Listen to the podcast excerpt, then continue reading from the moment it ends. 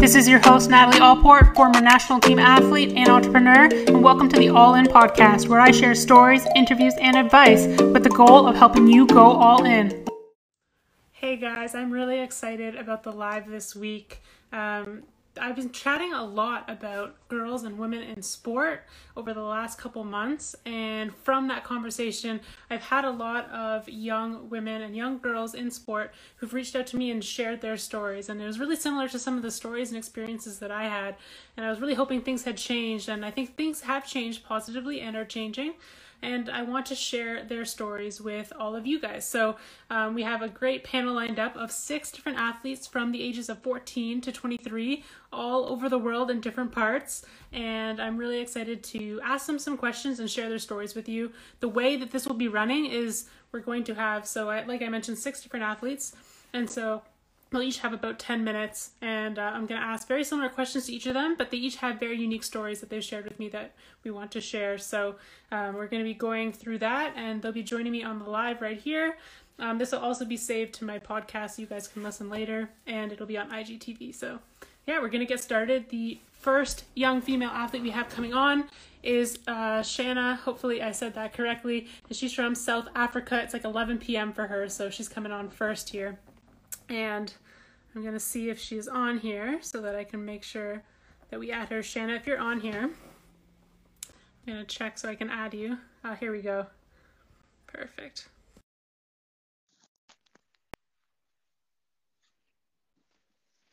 Just loading here. Hey. Hi. How's it going? Good, thanks. And you? Not too bad. It's super late for you, so thank you so much for coming on. No, of course. I'm so excited. Oh yeah, I'm really pumped for this and to share all the different stories. So it's going to be really cool. And I know your story is a little bit different than a lot of the other athletes that we're going to have on. So I'm really excited to start with you because I know you do play some sports that they are maybe masculine dominated, but you play like touch rugby, which is kind of a female-specific sport per se, as well as netball, which I was talking to someone in New Zealand recently about netball, and they were telling me about it because we don't really play that here in North America. So I'm excited to dig in. If you want to just start off with a little intro about like how old you are, the sports that you play, and then we'll start asking questions.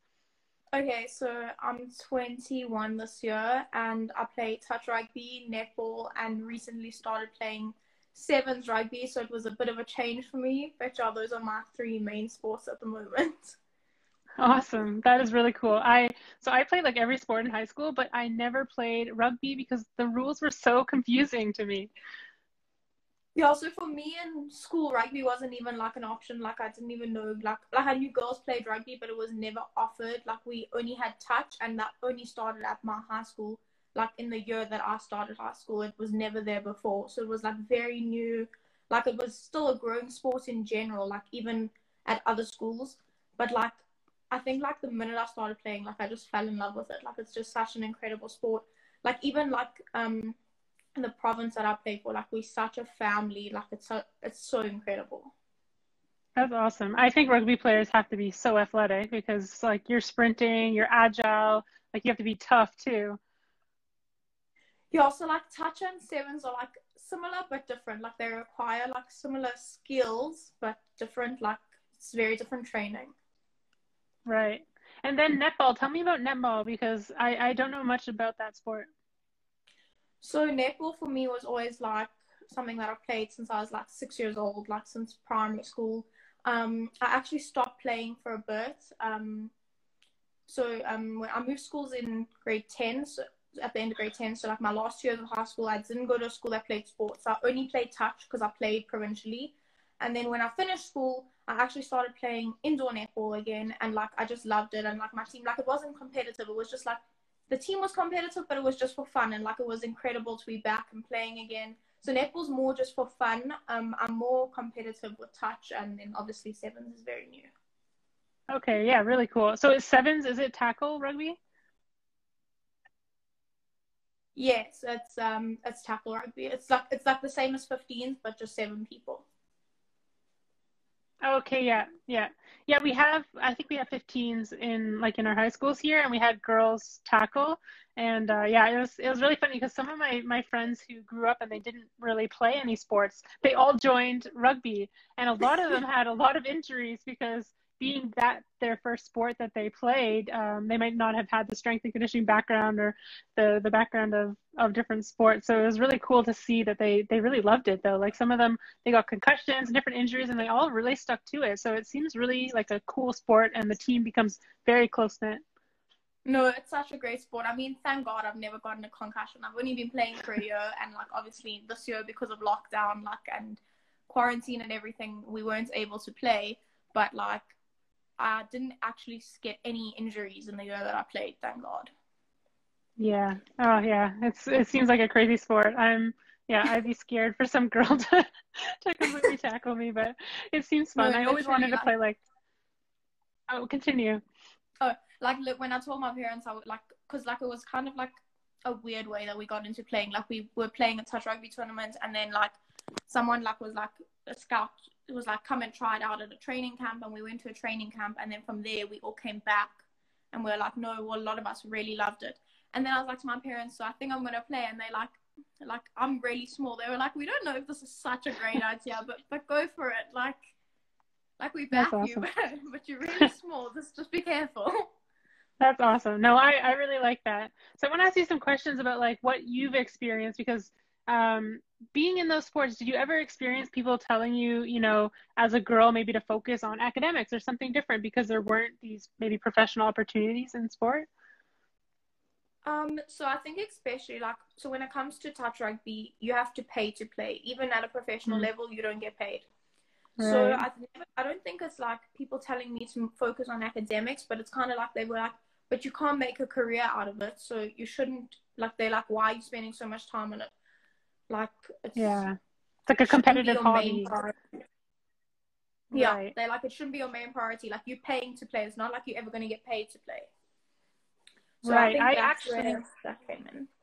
Yeah, that's tough. It's almost like we have a national women's hockey league, and it's not necessarily pay to play, but you do have to buy your own equipment. And some people are paid maybe $5,000 a year, which, you know, obviously if they're living across across the country to try to play that sport, they can't move if they have a job in their current city to play. So it doesn't really make it an even playing field or something that we can focus on. I think what's so important about that with the pay to play model is if we want to raise the level of these sports and these games and make them even more exciting, we have to be fully committed. Like, male athletes are being paid to play, and they can do that all day, and they just focus on their training, yet we have to do other things because we have to pay. I think even when it comes to a lot of sports, when females are paid, they're paid a lot less than any of the male athletes mm-hmm. are paid. Yeah. I just found out today that there's a new tackle football, like American football league, women's league coming to the US. I think it's going to start next year. I mean, depending on this whole pandemic and everything. And some girl had a multi-million-dollar contract, and my mind was blown. So I spent like the last 2 hours completely researching this. And it was based on the fact that the old league, it went under and it was pay to play. All the girls had to pay to try to play football. So of course it wasn't at a professional level, but now they're recruiting these really, really great athletes, and they're paying them a lot of money, and it's going to be interesting to see how those kind of things take off. That's crazy, but I mean, it's so great that they finally, like, people, like, girls are being paid like on the same levels as like a man would get paid to play. Yeah, no, I think it's really important, and even if, you know, I do understand like that the economic side of things in some ways, where of course, you know, if a league isn't bringing in that much money to survive, they can't pay the athletes. But if people do want the sports to grow and to be at a certain level, there needs to be at least that it can be a full-time job. Like, instead of working full-time doing something else, at least you can make just like the base salary and not under the poverty line being an athlete. No, 100%. Yeah. Do you have any advice to young women who are starting up in sports, and they might be, you know, going through the same decisions? I know a lot of girls leave sports in high school. Do you have any advice to them to get them to stick to it? So I think even like from like a not professional, just from like staying healthy, like I have friends who told me like they literally they'd play sport like six 5-6 days a week in high school, and then they would go to university and they wouldn't be playing anything at all. And then they would try and go back, and like a year later, and they literally feel like they've lost all the years they played. And like, they also feel like they're missing out on like team sports and like playing with their friends, like just on a social level even. Like, it's so sociable to be able to like finish your day at university and like go to sport at night and like be able to like, you're now getting in exercise, but you're still getting to see your friends, you're still getting to have fun. Like, I just think it's something that people should really stick to. Like, it's such an enjoyable way to like stay fit, and like at least you still get to see your friends. And yeah, no, I really do think it's something people should stick to. Like, it's really great. And I mean, you never know, you meet so many people, like people that you never would have met through sport. Yeah, I do think sports, like they're so powerful at bringing people together. And I think it's unfortunate that because, you know, maybe there's not these professional opportunities, or because a lot of girls get judgment in high school to go into other things, not even just from like males or older generations, from their own peers, you know, to change up what they do and to quit sports. So it makes it really difficult. And then it's true, they try to figure out, okay, how do I get healthy and fit now? And they don't find a fun way. And then they come back to sport and realize, why did I quit this? Like, it was so fun. Yeah. Yeah. Yeah, it is interesting. I have a lot of friends who played sports recreationally, and they kept playing, and it's so great. Even just playing co-ed sports, like socially, and it's such a great way to stay fit, because I know a lot of people struggle with the motivation to go to the gym and different things, but you go outside and have fun with your friends. It's a great way. No, I like, even like some girls that I know, they'll go to the gym, but they'll be like, I'm not going to go into the weight section because like all the guys will look at me funny. And I'm like, that's such a ridiculous reason. Like, anyone can go there. Like, everyone started somewhere. That's exactly it. Yeah, everyone started somewhere. And I think a lot, it's a lot in our minds, but it's a lot for females, like even for men too. I know that they get worried about going to the gym for the first time and looking like more of a beginner, like those other experienced people. Yeah. And that's in all walks of life. But I think it's especially true for females. We always have that voice in our head that's like, can we do this? Are we enough to do this? And I think having strong female leaders that we can look up to will help with that. Exactly. And I think the like main thing is that if like people don't realize, like, time passes anyway, so like whether you do something or not, like those weeks are going to pass, those months, those years, they're all going to pass eventually. So like you might as well do something productive with it, or something you enjoy doing, or try something new. Like, there's nothing wrong with failing as long as you keep trying. Yeah, no, totally. Well, this has been awesome. I'm like really kicking myself that Instagram only has an hour limit, and I can only give you guys like 10 minutes each, because I think I could probably talk an hour with each of you. But I think you have some great advice there, and I'm definitely, yeah, I can't wait to share this even on the podcast, what everyone said. So thank you so much for coming on. Thank you so much for having me, and I can't wait to hear all the other girls' stories. Yeah, we have Zoe up next. So once I leave you, then Zoe, if you can send a request. But yeah, thanks again, and thanks for joining me so late in the night. Amazing. Thank you so much. Bye. Bye. Awesome. So that was really cool. Now I'm going to really struggle with only having people on for like 10 minutes. So we'll have to do this again for sure. Zoe, you are up next, and I'm really excited to share your story. If you're on here, oh, I think I can add you actually, so. We'll see. If you get a notification, then you just click, and then perfect. Okay. Hey. Hi. How's it going? Good. How are you? Not too bad. Just enjoying. It's sunny outside, but someone was mowing their lawn, so I'm doing the live downstairs instead. Yeah. I'm jealous you're outside. So I'm really excited to share your story, because you shared a lot with me. We chatted a lot about it last night, but maybe let's start out with what sports you do and your age and where you're from. I play hockey and lacrosse. I'm 17. My main sport is lacrosse.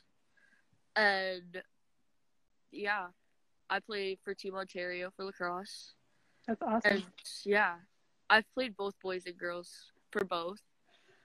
And I think that's been big. Yeah, I think you're one of the only athletes that we have on who has played boy sports. And I know exactly how you feel with that. I used to play boys baseball, so I was like the only girl on the team, and then I played on Team Ontario women's baseball, which was like a different change, because where I'm from in Ottawa, I think around the Toronto area there's women's baseball teams, but in Ottawa at the time there weren't any, so I didn't even know that like there was these teams. So it was so cool to meet all these like-minded people who played this sport and had a women's league down there. But what was your experience like playing boys and then making the shift over? Well, for lacrosse, I started out playing boys because there was never a girls team for my age. And it was actually, they welcomed me with open arms, and I was always treated really, really great playing boys lacrosse. And they always got me really nice equipment, and the boys were always really nice. And I didn't get, at least from my players, I didn't get judged because I was the only goalie. And that's good. I was really small, so I got judged from other people. But yeah, I enjoyed playing boys lacrosse. I switched over eventually when I got to Bantam age, just because of my height. I was really small, but I loved playing boys. Boys hockey wasn't so, but yeah. That's awesome. Yeah, I remember my brother had one girl, and she was in my high school, but a couple years younger, and she would play always on my brother's team. She played boys hockey, and it was cool to see, but you could also see that there was, you know, there's judgment, and especially in hitting hockey, you know, some people were worried, are they going to get judged if they hit the girl, or yeah. Then some people would personally want to hit the girl. So did you ever experience stuff like that? Well, I think I've been hit more in girls lacrosse than I did ever in boys lacrosse, but yeah, I didn't really get hit in boys lacrosse. The boys were very protective of me, I That's found good. Which was really always good. And then I came to girls lacrosse, and it was kind of everyone's a girl, so. Yeah. That's really interesting. Tell me a bit more about, like, I know we chatted last night about some of the things I was sharing with you that playing women's high school hockey, we got the boys practice jerseys, like, and then we would crush a game, like win like 10-0. The boys would tie a game, and it was all over the news, or not the news, but like the school news, like, oh, they tied, or oh, they won 1-0, and it's like, you know, just say you score a hat trick and no one cares because no one came to watch. Tell me more about that. No one came to watch our games. I mean, the boys' games, not a lot of people, but still a little bit more than the girls. But yeah, it just was different. Girls sports and boys sports is two different things. Yeah, it's unfortunate, and I wish, like, you know, if they highlighted it more, because I know you were saying about the order that they put the boys and girls games, so it was harder for people to actually go and watch the women's games. Yeah, I feel like if they talked about it more people would go. Yeah, I think a lot of people don't know when the games are, or they highly put the men's games first, or I think you were telling me a little bit about, like, homecoming. Yeah, if they talked about girls' sports as much as they talked about, like, boys' basketball or boys' volleyball, I think a lot more people would go. Our arena's only down the road from our school, so it made it very convenient for people to go watch. Right. Yeah. Yeah, I think it was the same with girls and boys hockey at my school too. The times of the games even were put so, like, everyone would go watch the boys, but no one. It was like my parents in the stands at the girls' games.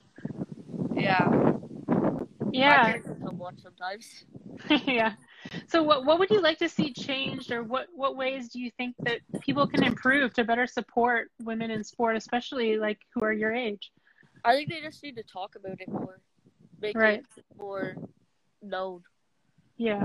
Because when I started playing lacrosse, I didn't really know about the sport. Because there's no girls team my age. There was no girls playing my age. I think when I started, there might have been one other girl on the team. But mostly I was the only girl. Yeah, I think, I mean, even, I know that's definitely, like, even at the local level, we need to talk about it more, but I think it's about, the stat is like 4% of sports media is for female athletes. So for young girls, if you saw, like, an amazing female lacrosse player, then that's going to motivate you to try to find whatever league there is in the area or whatever. Yeah. Even if you play with the boys, you're going to be motivated to do it. But we just don't have, like, we don't put female athletes in those role model positions as much as we do the male athletes and the sports that they play. Yeah, for sure. I think it would just make it so much better, and girls would want to join, play more sports. Yeah, no, totally. So you have any advice for young athletes who are your age or even younger than you, who may be experiencing some of the same issues that you did, and how they can just like stay motivated to stay in sports? Well, I don't give up, because I think I peaked at lacrosse. Like, I just peaked. I just started getting better and just started getting more serious about it. Oh, sorry, that's right. It's all good. Yeah, so I just started getting better. And I wanted to give up for the longest time, but I just kept going. Had a lot of support from my friends and family. Yeah. Yeah, so important. Yeah. Awesome. Well, thank you so much for sharing your story. Yeah, thank you. And yeah, I really appreciate you coming on. I know we've chatted a lot, like in DMs, about the different things that you've experienced in sport. And so, yeah, keep leading the way and keep crushing it. Okay, thanks. All right. Have a great day. Yeah, you too. Bye. All right. So up next we have Haley, and Haley, I think, yeah, you're from Ottawa. So I'm excited because you're local. I'm going to add you. Perfect.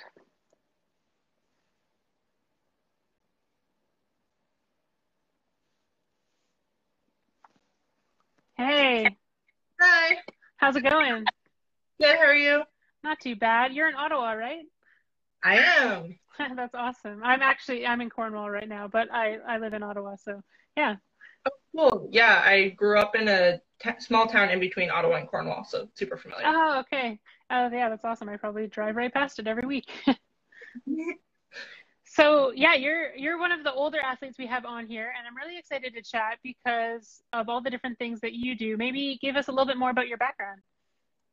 Sure. So, I was the typical kid that did all the sports, anything I could get my hands on. My big ones were, I did martial arts for 10 years, and then focused on basketball, and then I found rugby and fell in love with rugby. And so that's my big sport right now, but I also just love like general fitness and working out and going to the gym. Awesome. No, I was talking, I don't know if you saw the first guest, but yeah, rugby is like a foreign sport to me. I played every sport, but rugby, I was like, the rules are just too complicated. Like, can we just play football? I remember learning the rules on the pitch during my first game. I did something and I got a penalty and they're like, that's illegal. And I'm just like, oh, now I know. Yeah. Oh, yeah. It's an interesting game, but it really looks fun. And everyone I know who does play it, like once you learn the rules, then I'm sure it's like an amazing sport to play. Mm-hmm. There's a good big sense of community in the rugby community. I mean, you kind of get familiar with people when you're that close and personal in a scrum, grabbing onto each other. Yeah. Definitely get familiar with your teammates, and I think that's the best part of it is the community. Yeah. Oh, that's awesome. That's really good to hear. And I think, yeah, just watching some of my friends play rugby in high school, it seemed like the same experience. Like they really bonded with their teammates versus people who do track and field, different things you do, but it's in a different way. Like you're really like comrades on the field when you're playing those sports. Yeah. Protect each other. Yeah. So yeah, I'd love to get into some of like the judgment that you've experienced, because you shared some of it with me, and I think it's very similar to some of the experiences that I've had. And you mentioned that you come from like a family who's had a lot of boys in the family. How was that? I do. So I was the first girl in my family for a long time. My grandmother had 4 boys. So when we came along, it was like, oh my gosh, hallelujah, we want to dress her up in pretty skirts and dresses and things. And it was like, rather play sports. My grandma will still tease me about wanting to dress me up. So yeah, not kind of like having that connection with anyone in my immediate family was kind of hard, but I knew that I loved it and it was something that I was good at and I enjoyed doing it. So that's something that I just kept drawing myself to. And even like younger in school, I happened to, in my class, super small town, there were only 2 other girls. So all of my friends were boys. Wow. Yeah. Until middle school. So all my friends were boys. And, we were all great on the field because, I was a good player. They liked having me on their team. But when it came time to, you know, hang out after school or like go and do stuff, it was like, oh, we don't want to hang out with the girl. We want to hang out with the guy. Yeah. No, I totally feel that. Like growing up, I was like, you know, all the girls that they would do different things during recess. And I was all about like, okay, I want to play sports. So whatever the guys are doing, I'm doing at recess. They want to play soccer, baseball. They want to play soccer. They want to play manhunt. They want to play basketball. I was in. And even though like I was really good, like in gym class, for example, I'd win the beep test against the guys or different things like that. They would, if any other girl wanted to play and it was like a girl who they wanted to like date or something, not a girl who played with them all the time, she's going to get picked first. And then I'm like, what the heck? Like, I'm over here and I'm trying to play. Yeah, it was very similar. Like they supported me on the field if I was playing well, but off the field, it wasn't like, let's hang out. That just didn't happen. Yeah, it was so lame. Yeah. And it almost makes you feel a little bit disconnected from, because, you know, I had a lot of friends who like girlfriends and we would hang out after. And then I had the guy friends who they're the people who I mostly hanged out with most of the time. And you almost are like in that no man's land in the middle, because the girls are like, why are you ditching us and playing sports? And then the guys are like, you know, you can't hang out with us after sports. Yeah. It's hard to like fit in anywhere. Yeah. Yeah. So, what were some of those things that maybe like comments you got or different things that you experienced that like just going through that?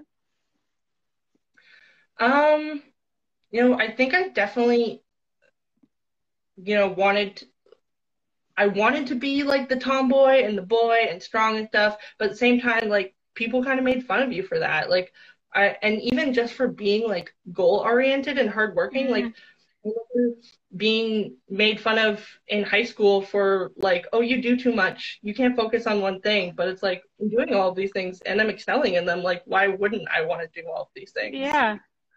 Oh no, I totally feel you. I'm like, my whole motto these days is like, effort is cool. And I know I got judged a lot for that. And now I try to speak a lot about that, because I think, you know, maybe you get judged from it then, but it's going to pay off long term. And I think it's unfortunate, but I think it also comes from like, when you're a teen, like it's not necessarily your fault. It's not necessarily the people who are judging's fault. It's like our brains are just oriented to really try to fit in, and we want to fit in. And so when we are like, we're driven to do sports and we're standing out, we're still driven to like, we want acceptance. And so do the other people. So they see the popular person making fun of this person, they're going to join in because they want acceptance. And, you know, they're maybe not at the maturity level to make those decisions on their own or be strong enough to kind of stand out from the crowd. And so it's just an interesting cycle of like, I don't even know the answer of how we do break that, but I do think it starts from having these, like what we see, we replicate. So if we don't have these like strong female role models, then, or we see that women can do this and women can do sports and becomes normalized, it's just going to, you know, keep going through the generations. Yeah. I think even like I know they started kind of talking about this in high school, but even to younger people, is about like goal setting and about like having goals and working to achieve those goals. Like, I don't remember learning about like how to be disciplined and like, and that's what always motivated me and still motivates me to, you know, continue in sports is the goal. Like, I have goals for myself and I want to work at them and achieve them because that's what makes me feel good about myself. I don't think that we present that as an option to people. People don't realize that it's that whole like effort isn't cool thing. Yeah, no, totally. And now you coach and you're on like a majority male staff. How was that? I am. Awesome. I played for the college for 3 years, and then I graduated, but I still didn't feel like my time with the team was done, and I was accepted onto the coaching staff, and we have a coaching staff of 3 other guys and then me, and our athletic therapist is a woman as well. But, you know, being the only female coach on a coach of women, especially in the age of like 18 to 22, is really important that they have like someone they feel that they can relate to. Yeah.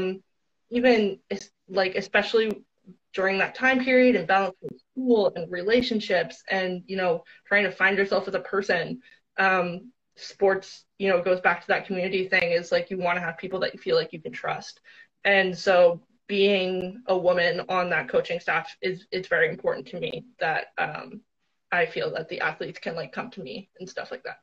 That's so important. So keep up the good work on that, because I think that's so key. Like growing up, you know, playing women's hockey is mostly just like the girls' dads. And it was interesting now looking back, I'm like, why didn't we have like any, you know, former players or, you know, some of the girls' moms? But I think that could change in this next generation. Like as we become moms later, maybe we're going to be the ones who are going to be coaching our kids in hockey or different sports that we used to play. So I'm hoping, you know, that kind of stuff improves. Yeah, for sure. Because if you think about like our generation, then think about our parents' generation, who would be the coaches, the people that we're looking up to. That's probably it. They had the same struggles and more. So it's even more important for people like us to, you know, be those role models for the younger generation, so that it continues to build and build. Yeah, that's why I think like sharing stories is so important, because if you don't know that like other people went through it, it's hard to relate. And I think that's why I say you have like an all male coaching staff. You're like, they didn't get my experiences. And growing up, I didn't think much about it. But now looking back, I'm like, oh, that could have been a big difference maker, just having one or two. For sure. Yeah. Well, thank you so much for joining me. Keep up the amazing work with coaching and everything. And yeah, thank you so much for sharing your story. Thank you so much. All right. Bye.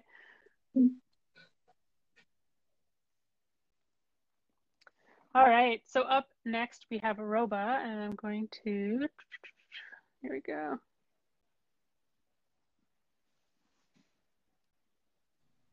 Hey. Hey, Natalie. How's it going? Not too bad. How are you? I'm great. Thanks. Awesome. So where are you from? Where are you? I know you said you're from Egypt, but where are you living here in Canada, and what sports do you do? So I'm originally from Egypt. I come from Alexandria, Egypt, but I moved here to Canada about 2-3 years ago. I live in Burlington, Ontario, which is like an hour away from Toronto, something like that. And are you guys still in lockdown? We're not actually, no. Everything's pretty much open. Like masks are mandatory, pretty much everywhere you go, malls, stores, and everything. But everything's pretty much open. Yeah. Oh, that's great. And gyms, like my gym just opened actually like 2 weeks ago, which was really exciting. Yeah.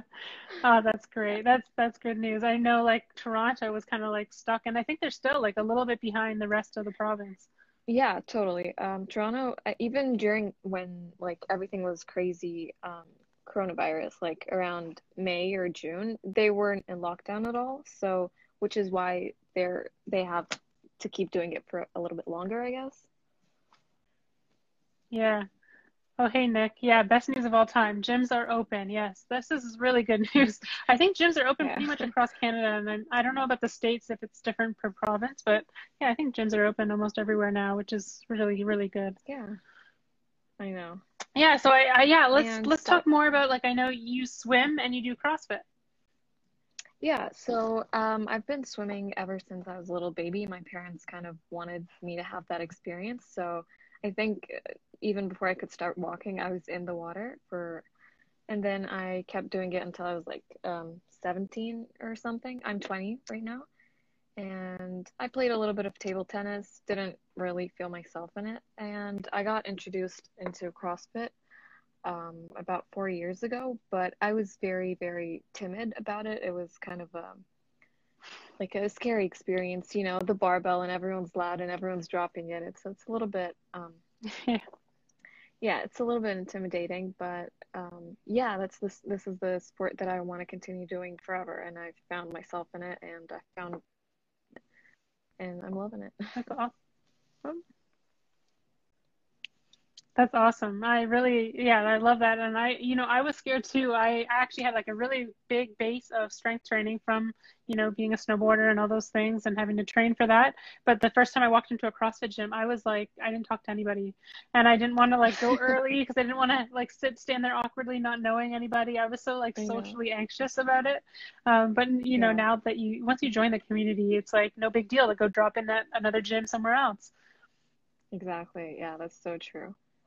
That's awesome. So tell me about your experience growing up as, you know, being someone who was into sports and then now into CrossFit. Have you ever experienced any judgment or different things about it?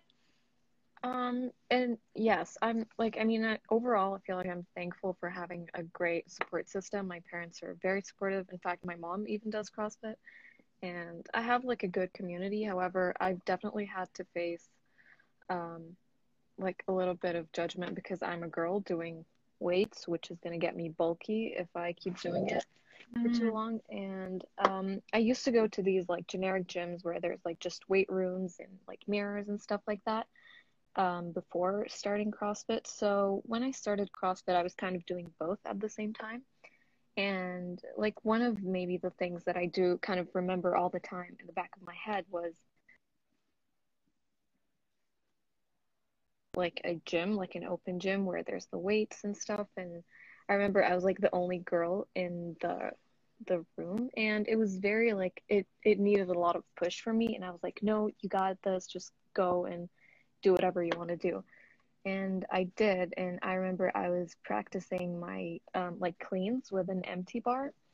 So no weights at all. I was just doing it just to practice like the technique and whatever. And I remember this person just kept eyeing me for some time, and I didn't know if I was like in their place or am I doing something wrong or something. I didn't know what it was. And then so the bar was really, really light, and this person just came up and was like, you're doing it wrong. And without introduction, without anything, just grabs the bar and kind of does a couple cleans in front of me. And I was like, I would have accepted help if it was in a different way. And if it was like, hey, I know you could do it a little better. Would you like me to help you? And if my answer was yes, I would have gladly accepted the help. And in fact, I love to learn. I want to be friends with everyone. But what he was trying to do was, show me that like, you're here and I'm a little bit here. So maybe stick to the treadmill or something like that. And this is like one thing that kind of made me, it made me question myself a lot and kind of, think twice before even going to the gym. Alone and stuff without a group.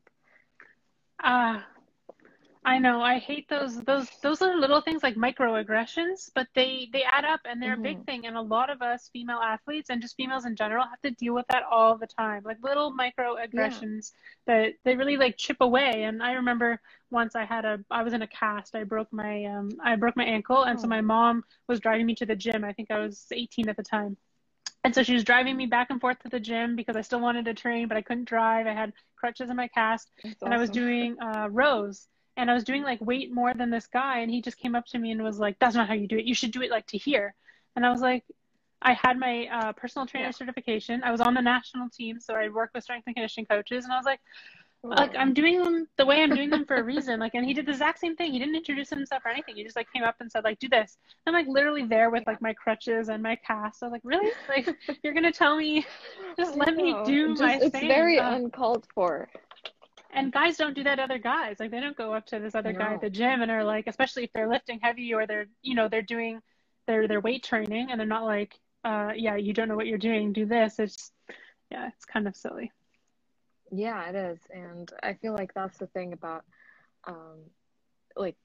I feel like in the world, we need a lot more female leaders and athletes and teams. It needs to come out and needs to be more publicly talked about, because that's what's going to help girls build up the bravery to kind of go to the gym, go work out, go do whatever, and not think about what other people think. It took me a really, really long time. And I feel like it's still a process. I'm still working on it every day to kind of let go of what everyone has to say. It's my body. As long as I'm not doing anything wrong, everything's approved by a trainer, and I'm not hurting myself, I shouldn't worry about, oh my god, what is this person gonna think, and about like how I'm moving, why I'm moving, what I'm wearing. I always have this kind of mentality of wearing kind of 1,000 layers and tying something around my waist because I'm always afraid of being judged for the way I look, which is it's kind of silly because we all are kind of unique in our own way, and we should like really accept that and love that, honestly. Yeah, no, I love that. And I think, we all have this fear of being judged. And I think going back to the conversation I had just before you came on is like, we all want to be accepted. And so it's hard for us to get rid of that worry about judgment of what people think. But yeah, unfortunately that's other people's own insecurities that come out, and then they put it on other people. Yeah, and exactly. It's also, it goes back to what you were talking about with Zoe at the beginning of the live, where you said that like girls have to deal with like one more thing compared to boys. Like girls have to deal with like, of course, the physical challenges of the sport, but also the proving yourself in front of these guys that you're capable and you're worthy of this sport. When you know what, this is a weight that we shouldn't be carrying around. 100%. Yeah. It's like an additional stressor. It's even for girls who are just sports fans. Like you tell a guy you're a sports fan. I love when people post about this. It's so funny. It's like you say you're a sports fan. They're like, okay, name like 5 players from the 1970s. I know. This is a typical. They're like, no, do you even know 5 players? Like you can be into sports and not have to know every single person or have to prove. Like, yeah, it blows my mind. I know. Well, yeah, thank you so much for coming on. This has been awesome. Thank you so much, and like Natalie, I wish I could spend even more time. Oh, thank you. Have a great rest of your evening. Thanks. You too.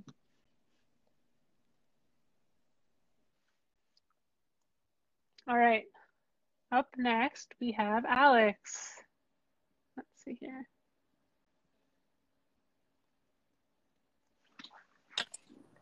Hey. Hi. How's it going? Oh, good. How are you? I am good. Oh, I hear the dogs and they sound awesome. Yeah, I'm at my friend's house right now. Awesome. But, yeah, I'm so excited to be on here. Oh, I'm excited to have you.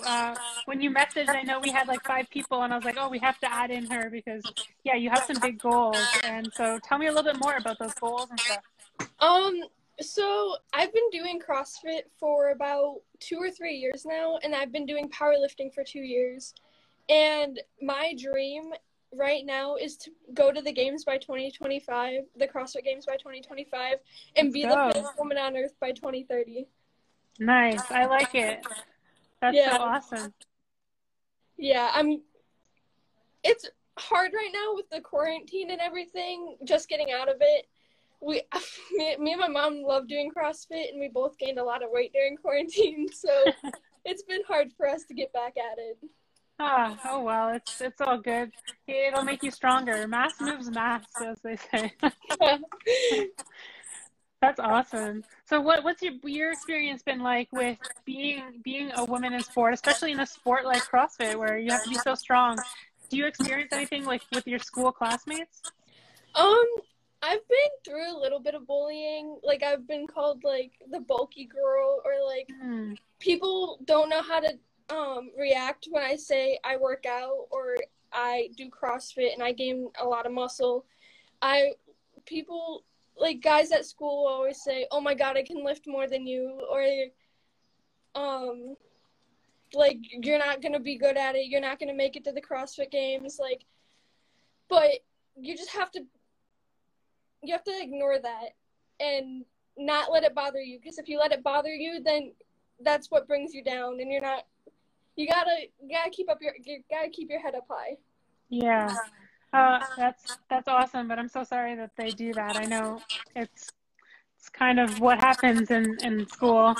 What's really cool about CrossFit is there's so many amazing, strong women who are paid equal to lead the way and inspire the next generation, like Katrin, Tia, and all those girls. Yeah, I look up to them and you all so much. I look up to them so much. It's incredible of what they can do, and I want to say I want to look like them, but everybody's body is different, and like you can't have a goal to look like them when your body might not react that way to fitness or the way you train, because the way you train and the way you eat is also different the way that they train and what they eat. Oh, girl, your mindset is like on point right now, because I think a lot of people look at those athletes and say, I want to look like them, but you want to perform like them, and whatever your body looks like in the process, who cares, you know? Yeah. I love CrossFit because I did jump rope, competitive jump rope, since I was in 4th grade, and I loved it, but I didn't love it as much as I love CrossFit, because the way jump rope was, we were training for maybe like 6, like one practice would be 8 hours and then another practice would be 4 hours. We would practice for like 16 hours a week, and it was so tiring, and it was so wrecking, and we would never get like the we would have this practice called team show, and it was like the best jumpers on our team, and we would have that on every Saturday, and we would have it was 8 hours long, and we got a 15-minute break for lunch, and that was probably our longest break that we had during that practice, and it was so tiring. My body couldn't handle it, so I finally had to quit, and I found CrossFit, and I love CrossFit so much. I don't think I could ever quit it. That's amazing. Well, definitely keep at it. Do you have any tips for young girls who are just starting CrossFit? Never give up. No matter what's in your way, don't give up. Oh, I love that so much. Wow. I'm so happy that you have that mindset about the whole body image and everything, especially from a young age. That's so important. So keep it up. Yeah. Well, thank you so much for coming on. We're going to have Sasha up next, who was actually, she was one of the people who came up with this idea of this whole thing. So, yeah. Thank you.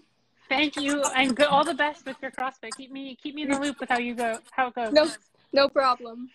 All right. Bye.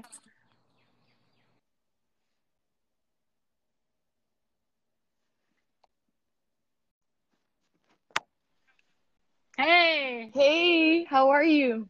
Good. How are you? You have like the best background ever. Thank you. You're welcome to come anytime. Yes, I have to come. You know that I can speak some Spanish. Really? Do you? Yeah, my mom's side of the family is from Venezuela. So oh, great. My mom is from Venezuela too. Oh, no way. Yeah, I grew up she spoke to me only in Spanish for 3 years, and then my brother was born, and he was like not learning English well. He wasn't like speaking, and they took him to the doctor, and they said they have to stick with one language, and my dad doesn't speak any Spanish, so it's been English. So now he's better at Spanish than I am, which makes no sense. Yeah, I mean, I love languages. Like, I'm a big fan of learning new languages. I love French, I love Portuguese, and like growing up, it was one of my hobbies, like to learn a new language, because you know, when you learn a new language, you're able to talk to more people and like find out more about more cultures and that. And my mom, like having her Venezuelan accent and my Mexican accent, that really helped me to like understand more languages and accents. So it's been great, like to be able to learn so much. That's so cool. It's so true. Like, I had a lot of friends like on the snowboard team that came from Quebec, and I felt at first when they didn't know English as well, it was hard to like get their personality across and like understand them. But then as I learned more French and they learned more English, I was like, oh, you guys are like, you could understand their humor and everything much better. Yeah, totally. It's so fun. Yeah, that's awesome. So yeah, you're from Mexico. You're 17, I believe, correct? Yeah. Yep. And you compete on the national team in canoe slalom. So are you going for Tokyo? Yes. Well, it's like honor you, but in the Pan Am Games, I broke my elbow. No. So I had a tendon transplant, and they had to reconstruct many of my ligaments. So I'm still recovering. Actually, quarantine was good for my career because, you know, everything's delayed. So. Yeah. So I still have a chance, but my sight, I'm so sorry, there's a lot of air. No worries. Like, my eyes are set on Paris, because I'm still very young, so I still have a long way to go. I've been training elite sports since I was 4 years old. I used to be a gymnast. And growing up as a gymnast really made me focus on, like, you have to be consistent. Because I was in the, like, Future Promises team. So we would train, like, from 6 a.m. to 9 a.m. Then we would go to school. And then from 4 p.m. to 9 p.m. So, like, every single day like that, it was like, I need to train, and I need to finish my homework, and I need to study. So my parents, they used to be athletes. My mom used to be a pro ballet dancer, and my dad used to race cars. I have an older brother who plays American football. So it has never been an option at home, like, not to play a sport. Like, you have to play a sport. So it was amazing growing up as a gymnast. Then a couple years later, I think I was like 7 or 8. My coach, he was from the States. He had to go back to the States. So I had no sport left. I tried every single sport you can think of. I know how to play golf. I used to like dive for a year or so. Oh, yeah, that's an awesome sport. It's awesome. And I mean, I love like adrenaline and crazy stuff. So like I would always jump from the 10-meter platform, like from my second class. So that was really fun. And then I had to quit it because I had an injury. So I started, I started playing American football, like preseason. But I was the only girl in like the team. Yeah. Because I didn't like flag football. That wasn't my thing. I like to hit people. Because, you know, growing up with my brother playing American football, it was like, I want to do that too. Like, I really look up to my brother. So it was like, I want to be like him. His coaches, like, let me in the team because, you know, I was the younger sister. So yeah. She can play. And she was always like a sporty and that. So I tried out. And I was like, with all, like, my classmates were there because, you know, all the guys want to be like football players and that. So they would make fun of me, like, she's a girl and what is she even doing here, like, with all the boys. So every time, like, at class, I'd get pissed off and like start telling them. I've always been the kind of girl that stands up for herself. So every time I got a bit pissed off, they would go off and start like, she's gonna kick your ass or she's gonna beat you up because she's stronger than you. And I was like, dude, just because I'm an athlete doesn't mean I'm gonna like go crazy and like kill everyone, you know? Oh, so that same hard. Thing, yeah. That always happens to me. People are like, Nat is like strong and she does CrossFit. Like, don't. And I was, it's so don't funny mess with her. Yeah. I'm the least confrontational person ever. Like, I will not say one thing bad about anybody. And so I'm like, what do you guys think? If someone wanted to fight, I'd run away. Like, so yeah. Yeah, and it's so funny because you know, there's like this. A story that has stuck to my mind like for so long after I quit playing American football because my parents like saw that I really loved it, but I'm crazy and I like really stick to the sport. So every time we had to tackle someone, like I would really get there. So it was like, you're not gonna be a pro football player because there wasn't a league back then, and yeah. There isn't in Mexico like a female football playing league. And I was like, you're not gonna risk injuring yourself just to play with boys for a couple of years. So I had to quit American football. And there was like a bus trip to somewhere from school. And like boys were really laughing about me. Like, she's so strong, but she's not strong enough. And like, they were like, yeah, she pretends to be really strong and she's like an athlete and that, but I bet she isn't really that good because they never saw me compete. So they started like a push-up competition. And then they started challenging me, and I was just sitting there like minding my own business. And it was fun because, you know, all of the girls, they liked, like, they were like giving their seats to them and yeah, go ahead, sit, because there weren't enough seats in the bus. So then like all of the girls are seated in the place, and they turn to me and they say like, no, you can sit in the stairs, like in the floor with all of them. And I was like, that's not like really kind of you, but okay, I don't mind, like, I'm gonna sit in the stairs. I've been doing it for my whole life, you know. Being an athlete teaches you how to sleep on the floor. So I didn't even mind, and I was like sitting in the floor with my headphones on, listening to music, and they started the push-up competition, and they started like making fun of me, like trying to challenge me, but in a mocking kind of way. So then, like, I get so pissed, I stand up and I'm like, okay, let's hit it. So we start at the same time. And we were at 83. I remember we were at 83 push-ups. I don't know, like, where all of those push-ups came from me. Like, I have no clue. But then, like, we're at 90, and he gives up. And I keep going to, like, where he cut me off. Like, you did the 100 push-ups? Yeah, I did it. And, like, people stopped making fun of me from that moment on. Because it was like, okay, she's actually an athlete. Like, she is strong. But you always have to prove yourself as a female athlete. Yeah, like you were saying, like in the beginning of the story, like people always want you to prove, like, okay, I like soccer. Name a few athletes like from 1970. Like, yeah. I don't even know like that many athletes for my own sport, you know. But like I've also gotten another kind of judgment, which is like you're too feminine to be an athlete. And that's kind of the other spectrum that we haven't talked about with the other athletes before. And I think, you know, that's almost like it's internalized misogyny in a way. And I think, you know, a lot of us have that because we were raised with these judgments. So it's our work to like fix that. Yeah, and it's really hard because, you know, I'm the only girl in my team. And before I started actually practicing canoe slalom, I used to play soccer. But the National Soccer League, like professional soccer league for women, it's been on in Mexico for only 3 years. And I used to be a soccer player like 5 years ago.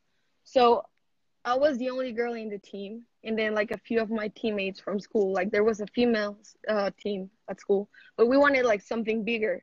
So we joined the junior leagues of professional football clubs in our city. And like the coach kept making fun of us, like the actual coach. And he was like, yeah, but you're not good enough to be with boys. And I was a goalkeeper. So like we were only 4 girls in the team versus 30 guys. So he would make a team only of girls to like have them kick ourselves, you know, like win. It was like kind of a sabotage. How do you say that? Sabotage, yeah, yeah. Yeah, that. And it was like really hard because it's like we want to learn to be better like as an athlete and you're just trying to make fun of us. So we start playing and we won, like 5 girls versus 20 boys, and we won because we were so pissed at those kind of comments, you know. It's like, dude, we can actually win because we won it and we're training as hard as they are. Like, I don't see any point of difference. So then I started playing canoe slalom because I broke my knee, like playing soccer at the final. So I had to find another sport because my mom wouldn't let me stop doing sports. So I started doing canoe slalom, and I was the only girl. And there's like this moment that really sticks to my mind because I had a coach who was really supportive of me. Like he was like, yeah, you have something and you can make it. And I had eyelash extensions on that day. And you actually have to wait a couple of days before you can put water in them. So you cannot get any water on your eyelash extensions for 2 days. So I go to training in the river and I'm like, yeah, can I just train like physical part and technique outside of the water, because that was what we were supposed to do that day, but he changed it. And he was like, if you want to be part of this team and if you want to be the only girl here, you're gonna have to stick to it. Like, I don't even care about your eyelash extensions.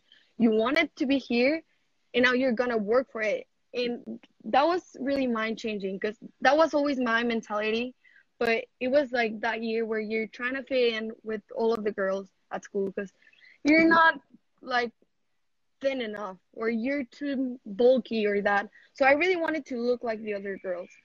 By the way, I don't want to cut you off, but Instagram just told me it has like 10 seconds left, which is the worst. I hate when it does this. Don't worry. So we have to start off. Well, I'll restart it and I'll add you in like it says we have 3 seconds. So guys, I'm going to restart this live and we'll. All right, we're continuing this live because Instagram cut us off, and I really want to continue with Sasha's story because she was one of the originators and creators of this whole kind of idea. So it's unfortunate to cut her off right in the middle of a story she was telling about her judgment on the other side of being a woman in sport. Oh, here she is. So we're going to let her continue it from.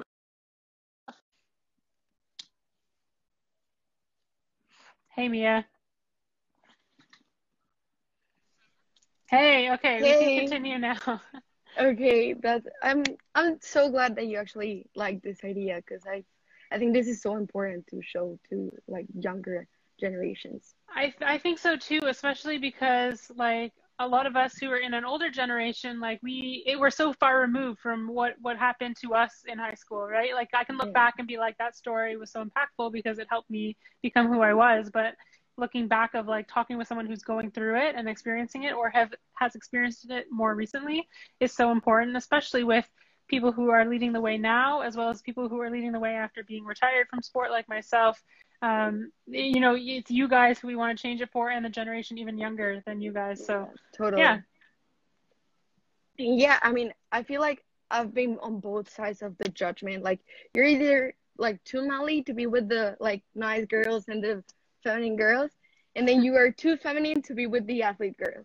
So I feel like you're stuck in the middle. It's really hard actually because there's these stereotypes and you know you don't have to fit into one of those groups, but and like it's like you don't have the image of an athlete or you don't have the image of like a usual girl like from here because girls here really like to be on heels and like that's great because I love it too, and we can all love it. Like, being an athlete isn't like you cannot wear heels if you're an athlete, you know? And I feel like that's something we really have to break because that's not true. And I remember, like, in my last world championship last year, like, I like getting, like, my makeup done or putting an outfit, but because I like it, not to impress anyone, but it, like, it boosts my, like, my mood, and I just feel better when I'm looking good and feeling good. So I remember, like, my coach coming to me, and he was like, you're not worried enough about your, like, training as much as you're worried about, like, what you look like. And I actually had a broken elbow at the time. And, like, I was forced to compete with a broken elbow. So that was really hard. And I was like, yeah, I am worried about my training, and I'm doing, like, the best I can. And, like, I don't see why it is a problem that, like, my training is over. Like, I can just, like, the way I want. Do what you want to make you feel good for the competition. Yeah, totally. And I was like, my training is over. You don't have to mind about me looking good or not looking good enough. And he was like, yeah, but you should only wear, like, joggers and a hoodie when you're, like, competing. And I'm like, why can I only wear that? Like, if I want to wear that, that's great, because I love wearing, like, hoodies and joggers. I'm a big fan of that. But why do I have to? Like, I hate it when people want to force me into something I don't feel like doing. And, like, that kind of judgment is in sports too. And I don't feel like we talk about it enough. And, for example, one thing that I really love about you is that you speak up a lot about depression or, like, imposter syndrome, which is something I've gone through. And, for example, you usually hear the story of, I didn't have support, like, people weren't supportive enough for me to, like, speak up. And that was definitely not my case. Like, I have the best support system you can never think of. Like, my parents are always there for me. My friends are there for me. My teammates were there for me. So it was kind of hard thinking, like, okay, I am depressed. Like, I'm not depressed because, like, people have been so nice to me. I cannot be depressed. And, like, sometimes you feel afraid of, like, speaking up. Like, you feel guilty. Yeah, because it's like, I don't want to tell my parents I am depressed because they're going to feel like they've done something wrong, you know? And that's hard because it's like, they've done everything wrong. Like, right. I'm sorry. I'm kind of nervous. They've done everything right. They're always there for me. But sometimes things don't go right, and you are living your best life because you're traveling and you're getting all of this amazing experiences, but still something in you, it's not good. And it's either like an injury that happened to me. I broke my elbow a day before my very first Pan Am Games. Or it's like you are being too judged, or you're the only girl, or they tell you you're not enough. Like, all of those things happened to me. I used to get texts from people telling me I wasn't good enough. And that I'm not going to get anywhere. Yeah. And, like, people do it to, like, bring you down. Like, a lot of people will always want you to be down, and that's not good. But once you understand your value, and, like, it's okay not to be okay, but you should always fight to, like, feel better. Because, you know, people were telling me you're not good enough. So every time I was, like, at a world championship or something, like a big competition, I was like, yeah, I don't deserve to be here. Like, I'm not good enough to be here. So that would really stick to my mind. And I was like, yeah, I'm here, but I'm just here to, like, feel in the spot, which wasn't true. I've earned everything I have, you know. But sometimes it's, like, hard to understand that when you're getting so much judgment. And, like, when you have on one side, you're being judged. On the other side, you're being praised and supported by your family and your loved ones. So it's like, I don't know who to believe. Like, the people who are there judging me. And as an athlete, I actually found this out not so long ago. Being an athlete since a very young age, you've always, like, depended on what the judges say. Like, when I was a gymnast, like, all of my life has been what a judge says. Like, we're playing a game that we need to get this result. Totally. And a lot of our emotions start relying on that. Yeah. And, for example, like, being an athlete, you're always judged either by a time frame or a judge or, like, a world record. So it's pretty hard for us not to care about other people's opinions, because we live because of them. Like, when you're a gymnast, you depend on what the judge says. Is it good? Is it not good enough? When you're like a canoe slalom athlete, it's the same. Like, did you get in there? Like, did the judge see it? So I don't think we actually see it that way. Like, people only tell you, like, don't worry about them. Like, don't think about what people say. But on one part of our life, we are supposed to only care about what people say. Yeah. And on the other, we're not supposed to even, like, think about it. That's kind of hard. But once you actually understand that judges, like, judges are only in one side of your life. They're not your full life. Like, you are the only judge of yourself, and you can only compete with yourself. That's the only thing that matters. Like, time frames are the same for everyone, you know?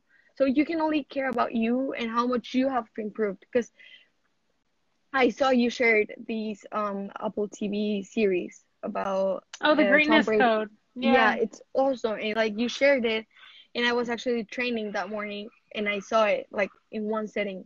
I loved it. And once you're feeling good and you disconnect from your emotions, you will perform good because you know how to do it. But sometimes we're always letting our feelings affect our performance, and that's not good. You know, I remember this time, the first time I competed in canoe. Like, I do both kayak and canoe. Okay. And I didn't even know how to, like, sit in a canoe. Like, I had no idea. And the canoe, you're, like, kneeling down. In the kayak, you're sitting down. Right. So that was a totally different sport, you know, but I had to do it because, like, they signed me up for it. And I remember, like, getting in there, and I wasn't even worried because it was like, this is not, like, my specialty. I don't even have to worry. It was the very best competition I've done in my life because I wasn't worried about what are people going to say. Like, that for that competition, I traveled 2 months to Brazil just to train. So it was like, if I didn't do good in kayak, people are going to make fun of me because, you know, like, she was training and she didn't get a good place. So once I, like, actually seated, like, I was sat in that canoe and I was like, okay, I don't even have to worry about what people think because this isn't my sport and this is my, like, I'm not usually doing canoe. So it was really good not to have that pressure. And that's when I understood that I'm only doing this for me and I'm the only one that can, like, only I can judge myself. You know, once you start doing things for fun, that's like, it's like a mind shift change. Totally. Yeah, I think it's so important for athletes to do something just for fun outside of their usual sport. And I feel like, for example, us, like, girls, we get judged a lot, like, from the way you look or the way you stand or the way, like, we're even judged about the way we walk. Like, you don't walk feminine enough. And it's like, bro, I'm sore from training. Like, I just lifted, like, 100 kilos. And you're actually thinking about the way I'm walking.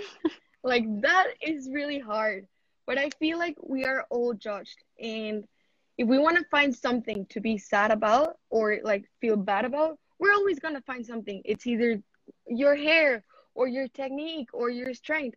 So hard things are really, like, easy to find, really easy, like, bad things and things you've done wrong.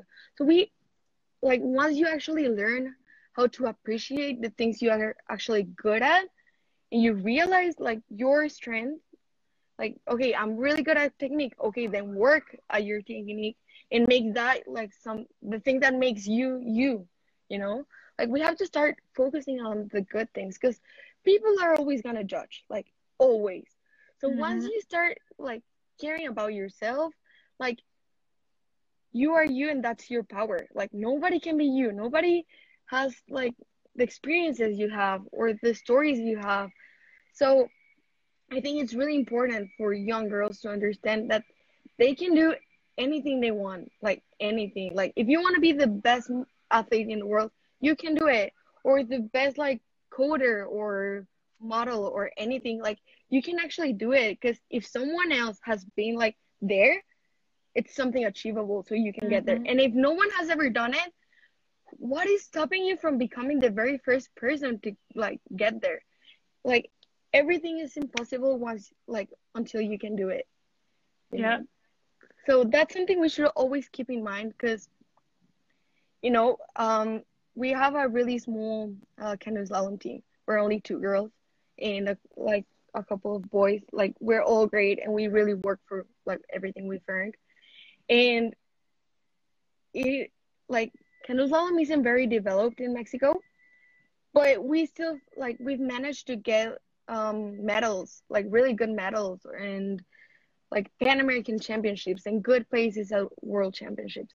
So, like, we've done a lot with so little. And that actually shows you that if you want something, you can get it. Like, you just have to work for it. And you have to have your mind, like, on point. That's the most important thing. Because I don't think we put enough consciousness on how important mental health is. Mm-hmm. You know? Like, that's really important. And I don't feel like we are very busy working at the gym or at the course. But we should also, like, prioritize our mental health. Yeah, 100%. And thank you so much for sharing your story about that, because I know it's not an easy thing to open up about for any athlete.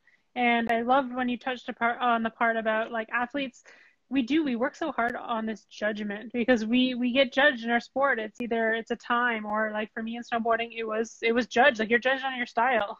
So yeah. You have to, like, look cool and, like, you know, act a certain way and like ride away from things in a certain way, or, you know, even like what you're wearing can affect in some ways, totally. Like what you're judged. So it's so interesting to be a part of those sports where really, like, you're playing by such a small set of rules that I think it's so important to, like, do something for fun and do these other things that kind of put you out of that zone and make you remember that, like, why are you doing this? It's for fun. Like, everything really in life is for fun. I know, like, we have to make money and do things for different reasons, but at the end of the day, it's like, what are we here for? And so, totally. Yeah, thank you so much for opening up about that. And I just wanted to mention, like, everyone who tuned into the last live, we had about 10 minutes per person, but I wanted Sasha to go last so she could talk more about her story, because she was, like, the one who originated this whole idea. And so we were able to continue this on to the other live, and you shared about so many other topics. So thank you.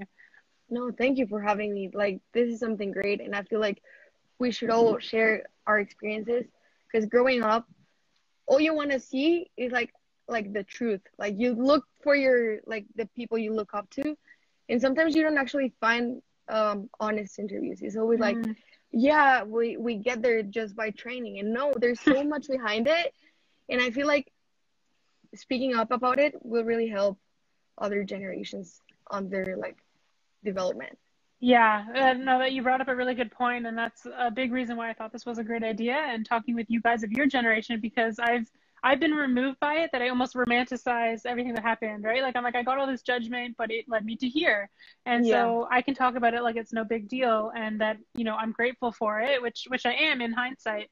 But I think that's not the case for a lot of people going through it. I think it's important to talk about things as you're going through it and in that time. And so it's been great to hear all of your stories and the hardships. And also, like, I think all of you have chosen or talked about the different struggles that you're going through, but all of you have such a great mindset about it and have spoken about how you're doing amazing despite it, even in the moment that you're going through it. So I think that is incredible. And so, yeah, I really appreciate all of you guys sharing and opening up about that.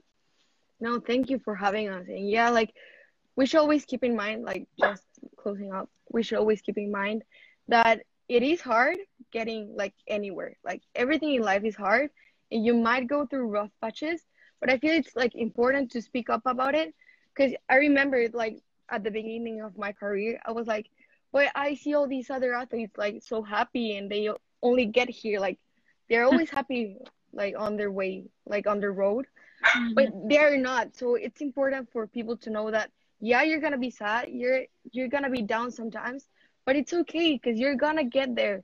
And once you're there, like, the view is amazing, and everything's going to be worth it.